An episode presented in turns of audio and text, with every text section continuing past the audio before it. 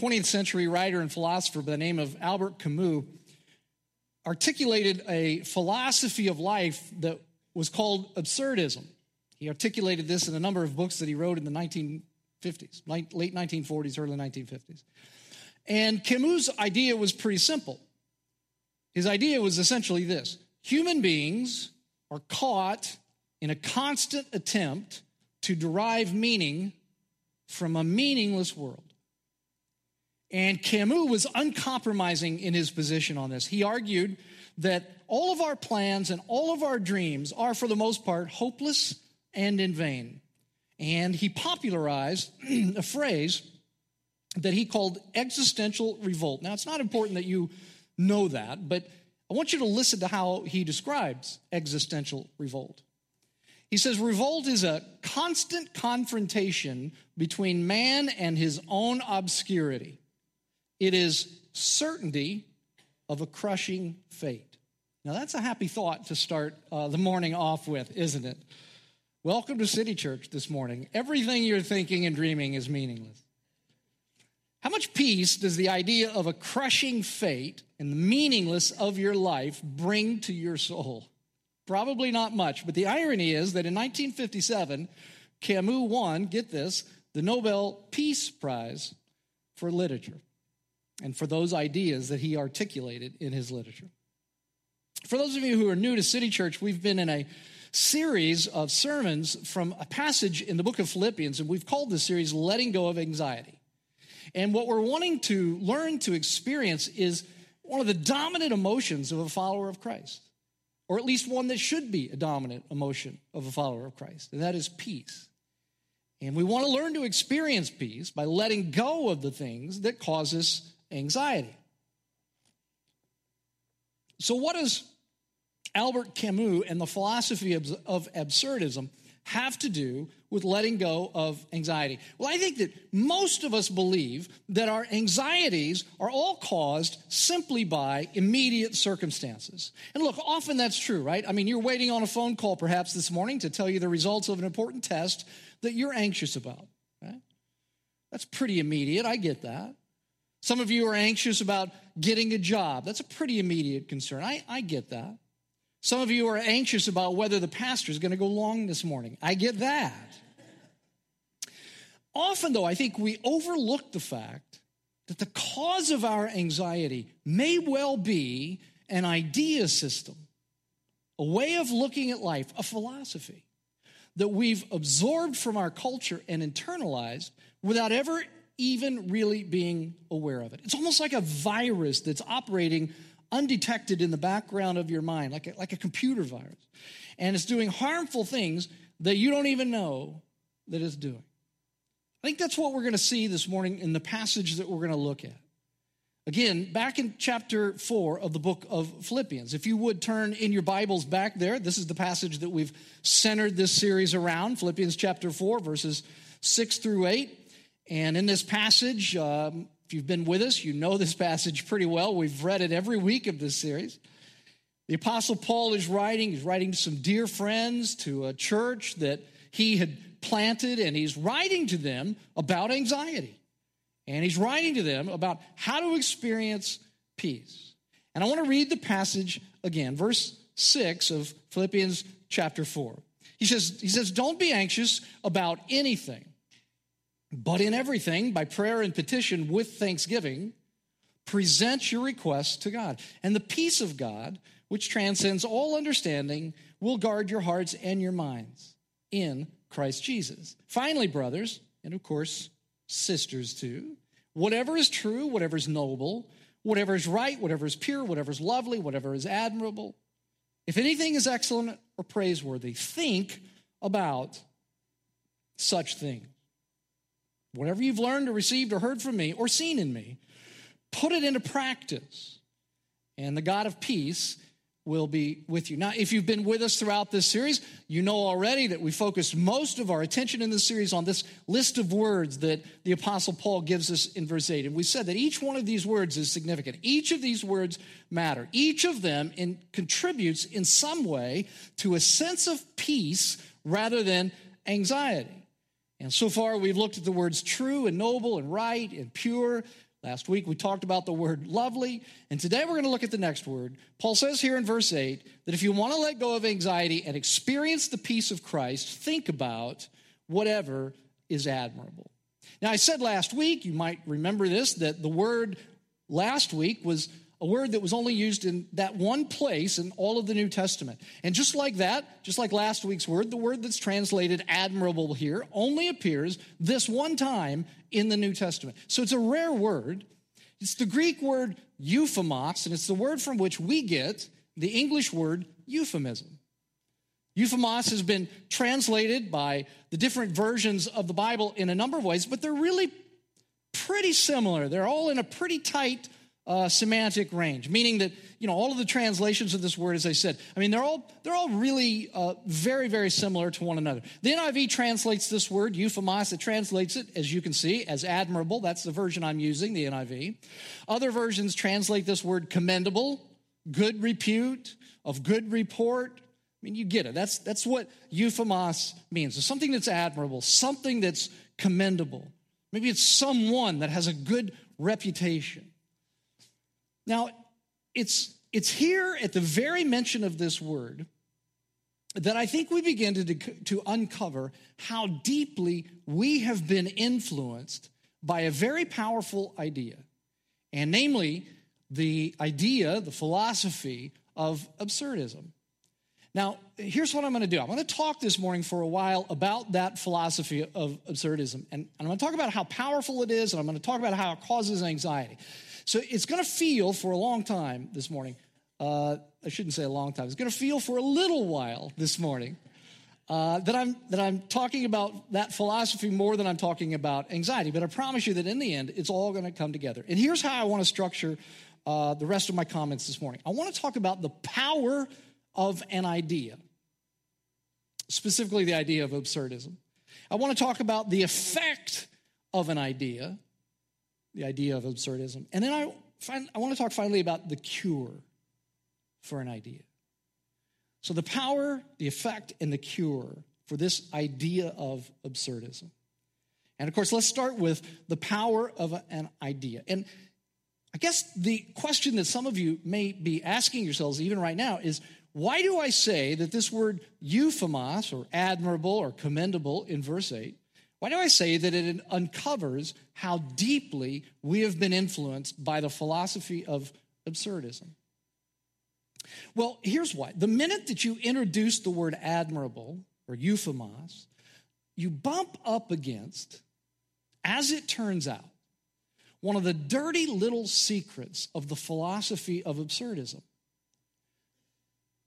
that it makes you deeply cynical absurdism makes you deeply cynical. Do you know what I mean by cynical? Uh, here's a definition cynicism is the suspicion that people are motivated purely out of self interest. That's what cynicism is. It's the suspicion that everybody is motivated purely out of self interest. Now, by definition, that kind of thinking, that kind of cynical thinking, is exactly the opposite of thinking about whatever is admirable. Because things that are admirable, things that are commendable, are things that are done largely selflessly. And I say largely selflessly because none of us are completely selfless. We're all sinners. But largely, things that are admirable are done out of selflessness. They involve sacrifice at my own expense. Uh, things that are admirable include like a commitment to a cause or to people when it would be easier to break my commitment. That's admirable um, heroism that runs into danger or trouble for the sake of other people. That's admirable, that's commendable. But you see, all of that is the opposite of cynicism. Cynicism says nobody does anything out of selflessness, it's all out of self interest. So you can't be cynical and think about things that are admirable all at the same time. Now, whether you realize it or not, we live in an extremely cynical culture. And you have likely absorbed a great deal of that cynicism. I certainly have. I know that to be true. Because cynicism is the air we breathe as a culture, it's the water we drink as a culture. Do I even need to mention some of the things that we're cynical about? Like politicians. They're all in it for themselves. That's what we say. They're all in it for themselves and, and for the power, right? And the money. Cynical about politics. Athletes, they're all on steroids and they're only in it for the money. And pastors, they're all on steroids and they're only in it for the money. No, they're all hypocrites, right? We're cynical about religion. It's the opiate of the masses. We're cynical about the media. They produce fake news, and on and on and on it goes. You have absorbed this cynicism. You can't ha- help it. However long you have been alive, you have breathed the air of cynicism for 24 hours a day, 365 days of the year, times however many years you've been alive. You're cynical. Cynicism is a part of who you are now. And you may have heard me say this before. I've said it a number of times throughout the years, but I've even said it in this series, I think in the first week of the series. I said that the primary form that spiritual warfare takes is in the idea systems that dominate our culture that we've absorbed without even knowing it. These idea systems shape the way that we see and we respond to the world. And those idea systems are very, very powerful. Now, I can imagine that some of you are dubious about this. You're, you're, not convinced that idea systems can be that powerful. You're not at all convinced uh, that you're affected by those idea systems very much. And you probably think it's absurd that I'm saying that you've been influenced by absurdism in some way, but you have. Albert Camus says life is absurd. Back in the 1940s, 1950s, wins a Nobel Peace Prize for Literature in 1957. All right. I want to show you how powerful an idea can be. This past week uh, marked the 20th anniversary of the final episode of one of the most popular television shows in American history. Anybody know what show? Seinfeld. Seinfeld. Yeah, March 14th, or excuse me, May 14th, 1998. Anyone here a fan of Seinfeld back in the day? Anyone like anybody here maybe a Sein, fan of Seinfeld now? You see the reruns? Okay, you dig it? All right. Um, the show, Seinfeld, it, it was absolutely hysterical. Personally, my favorite characters were George Costanza, and then later on, Elaine's on again, off again boyfriend by the name of Puddy. But what was so amazing about Seinfeld is that it was so funny and so popular. And yet, if you remember, the plots of the story were built around daily minutiae. Stuff like standing in line at a soup restaurant, or the size of George Costanza's wallet, or having breakfast at a diner. None of that seems very profound, very important. It all seems like minutiae. And it was. Does anyone remember the famous line regarding what the show was about? Anybody remember? It was a show about nothing. Yeah. Like there was no message, there was no meaning to it, no sentimentality or tenderness that can be so common in television sitcoms. In fact, the producers of the show kept to a very strict policy of what they called no hugging and no learning for the characters. Now, let me ask you something. Is any of that ringing a bell for you? Does any of that sound like an idea, a philosophy that you've heard about lately? Like a show about nothing, built around meaningless trivia? A show in which there's no hugging, no learning? Any of that sound like a philosophy that you've heard of?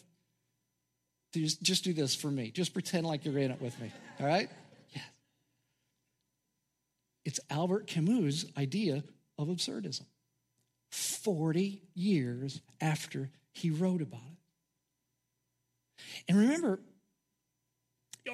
and by the way, that turned into a television show. That idea of Albert Camus turned into a television show that's, that was and still is one of the most popular shows in American history. And remember when I said a few minutes ago that one of the dirty little secrets of absurdism is that it makes people cynical.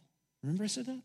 Well, there was a deep, often very hysterical, uh, but deep cynicism that permeated the Seinfeld show. And of course, that makes sense. I mean, if there's no transcendent universal meaning to human life, then why would people do anything unselfish and sacrificial? There wouldn't be any real point to that. And so I wanted to show you, just I wanted to, to convince you, I wanted to show you a little clip here from the Seinfeld show that I think demonstrates this deep cynicism in the show and a deep cynicism in our culture, by the way. But let's just watch this little clip from the show, Seinfeld. Now, again, it's, it's really funny. Great writing, great acting, but deeply cynical. George can't possibly believe that Elaine might just buy him a cup of coffee to be kind, to be nice, to be generous. Why? Why? Why can't he believe that? Because she's got to be acting out of self interest. Cynicism. You see, here's all I'm trying to prove I'm trying to prove the power of an idea that you have been deeply influenced by. An idea that was developed and articulated in the 1950s, popularized in the late 1990s, and alive and well in 2018. And no one would suspect that it's based on a sinister idea system because it's so funny. The show. And sinister and spiritual warfare, those things aren't funny, right? Oh, but they can be. Perhaps it's an uncannily genius way of creating hopelessness in a society. That's why I say that the power of ideas, that the main form of spiritual warfare in our culture are the ideas that we've absorbed that we don't even know that we've absorbed. The Seinfeld show was responsible for popularizing this very po- uh, powerful postmodern idea of absurdism and its uh, attendant cynicism into American culture. Now, that's the, that's the power of an idea. Started a long time ago, and today it is still very much alive and present, and it's alive and present in you. So that's the power of an idea. Let's talk about the effect of an idea, the effect of absurdism in our culture. The effect is, very simply, deep and profound anxiety. Now, let's think through why absurdism creates a profound anxiety. Well, three reasons. First, absurdism says, you know, that there's no absolute meaning in the world. And so, without any ultimate transcendent meaning in the world, there's no value in doing anything that is euphemos, admirable, commendable. Like there's no value in it. Because if this is if we only have the here and now, what I do, what I don't do has no consequences. There's no meaning to any of it. So why do something that is admirable? That's one of the reasons. Here's the second reason. Without an ultimate transcendent God in the world, there's no way to even define what is admirable. In fact, it's not even possible to say that someone should be admirable. Because who are you to define what is admirable? You may say, well, obviously things like self sacrifice and courage, those are admirable things. On the other hand, I may say, that guy who broke into your safe, he had some killer skills. I really admire his skills. Who are you to judge what is admirable and what isn't in a world in which there is no ultimate, transcendent God who gives the world meaning? And then finally, Without an ultimate transcendent God, every man, every woman is out for himself or herself only. Which means that you should be anxious. Very anxious. Because if everyone is motivated only out of self interest, you better not ever trust anyone.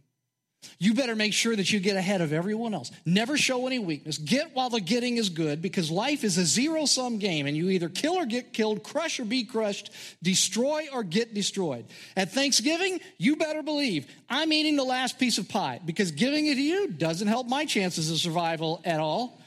If I find a wallet on the street, you better believe in this world in this worldview, I'm keeping it and I'm charging up your credit cards. I'm keeping whatever cash I find because who's to say that giving it back would be a good thing to do? I'm under no moral obligation in an absurd world to do so. And friendships, forget them.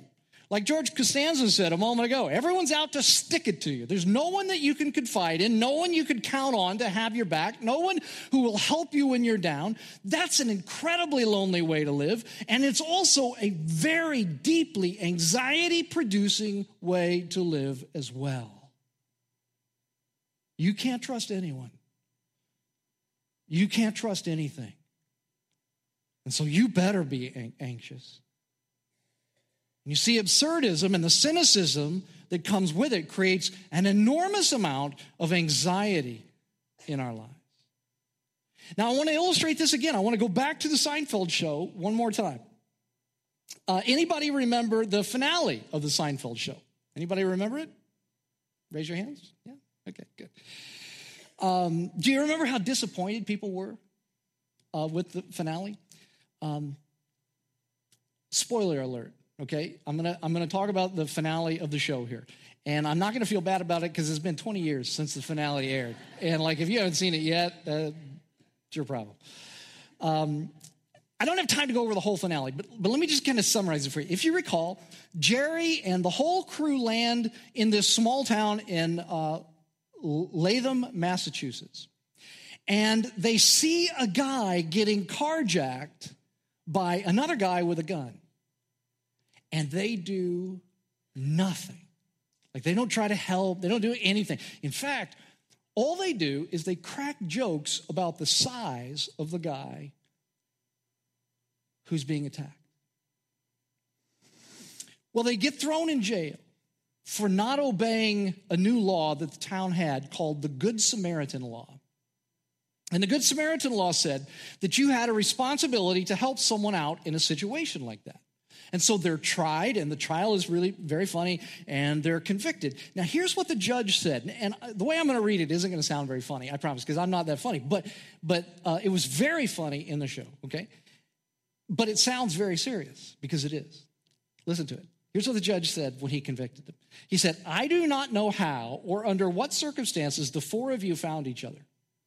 But your callous indifference and utter disregard for everything that is good and decent has rocked the very foundation upon which our society is built. Now they're mocking, the show was mocking, but callous indifference and utter disregard for everything good and decent. What is that? That's absurdism played out in a TV show. Life is absurd, which makes them cynical. Nothing is admirable in the world. Not even helping someone out who is being robbed at gunpoint. It's all meaningless. And so they ignore it and they crack jokes about it, just like cynical people would. And after the sentencing, they're thrown in jail. And while they're waiting to be taken to prison, they're all sitting in this jail cell doing the most absurd things. Kramer's trying to get water out of his, one, one of his ears. Elaine is talking about uh, how her one call is the king of last phone calls. And then Jerry and George are talking about the buttons on George's shirts. There's no remorse, there's no learning, there's no contemplating what caused them to get into this predicament. Why? Why? Because life is absurd and it has no meaning. Only in a world in which there's meaning and purpose are there things like remorse and learning. Now, people hated the ending of the show. I mean, people hated the ending of the show. And do you know why? You know why?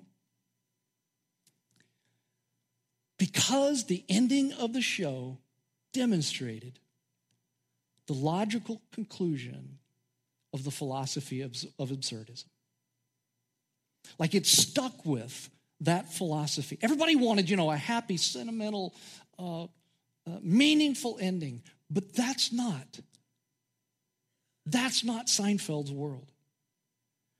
That's a world in which there is transcendent meaning, but that wasn't Seinfeld's world. Seinfeld's world was one that said life is absurd, and it was deeply cynical. And so the ending, you got to give them credit, they stuck with their philosophy all the way to the end, and people found it so unsatisfying. And may I suggest, even anxiety producing? Because that's what a life without meaning is meaningless and anxiety producing. That's the effect of absurdism. Now, finally, I just want to, I want to end quickly by talking about the cure for an idea, the cure for absurdism. And very simply, what Paul is telling us in verse 8 is that the cure for absurdism is the gospel. What Paul says here in verse 8, when he says, when he says, think about whatever is admirable, what he's doing is he's integrating the implications of the gospel into the circumstances of life that create anxiety. And he's arguing that the selflessness of Christ refutes the hopelessness of absurdism and cynicism. He's arguing that in Christ's life and in his death, we see something in Christ that is profoundly and prototypically admirable. In fact, back just a couple of chapters before uh, this one, in chapter 2, the Apostle Paul says this, and he's speaking about Jesus, and, and, he, and he has this passage in mind when he uses this word admirable. He says, Do nothing out of selfish ambition, unlike absurdism that produces cynicism, that says everyone does stuff just out of selfish ambition. Paul says, Don't do anything out of selfish ambition or vain conceit. Why? Why? He says, rather, in humility, value others above yourselves, not looking to your own interest, but each of you to the interests of others. In your relationships with one another, and here it is, here's why. Have the same mindset as Christ Jesus, who, being in very nature God, did not consider equality with God something to be used to his own advantage. Rather, he made himself nothing by taking the very nature of a servant, being made in human likeness, and being found in appearance as a man, he humbled himself by becoming obedient to death, even death on a cross. And you see, that's undoubtedly what Paul has in mind when he uses this word, this word, admirable. He says that we see in Jesus something that is profoundly admirable, that refutes the idea of absurdism and cynicism. Anyone see the royal wedding yesterday? Anybody watch it? I did not. I didn't care. But if you did, great. The pastor at the wedding, he was an Episcopal bishop. His name was Michael Curry, and I know this only because I read the sermon. His sermon was surprisingly evangelical. And here's what he said in his sermon He said, Jesus did not get an honorary doctorate for dying. He wasn't getting anything out of it. He gave up his life. He sacrificed his life for the good of others, for the well being of the world, for us. And he said, that's what love is. And that refutes the idea of cynicism and, and absurdism. And may I add, that is exactly what admirable looks like. Now, look, I know that some of you are scared to give up your cynicism this morning because you think that if you only focus on things that are admirable, you think to yourself, well, that'll leave me vulnerable. I'll get hurt again. I'll get taken advantage of.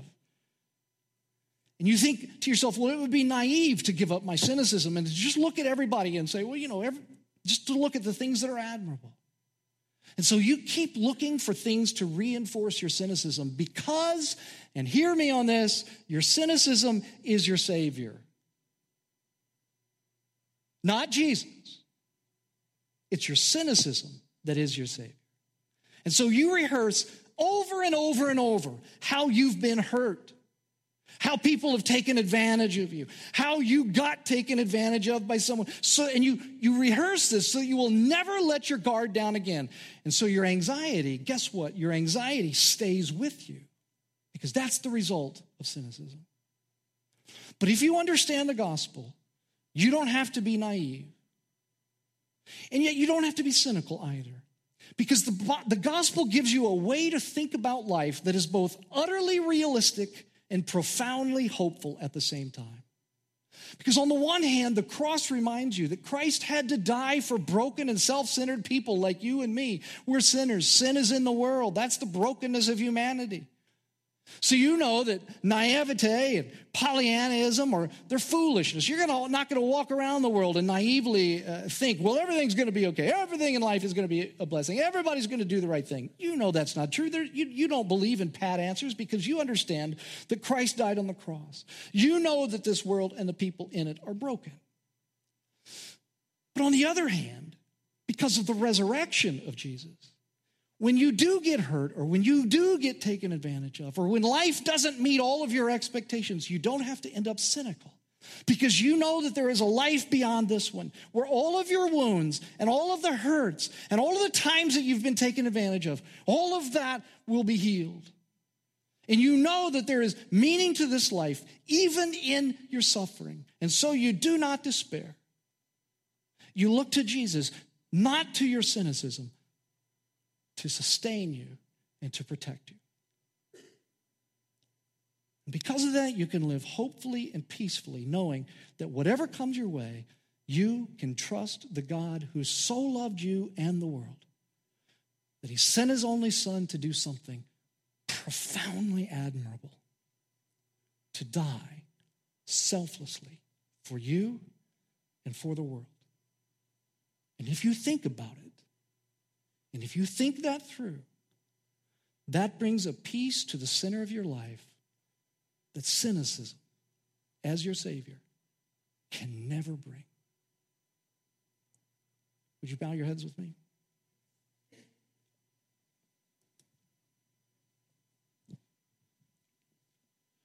Lord Jesus, this morning we, we worship you.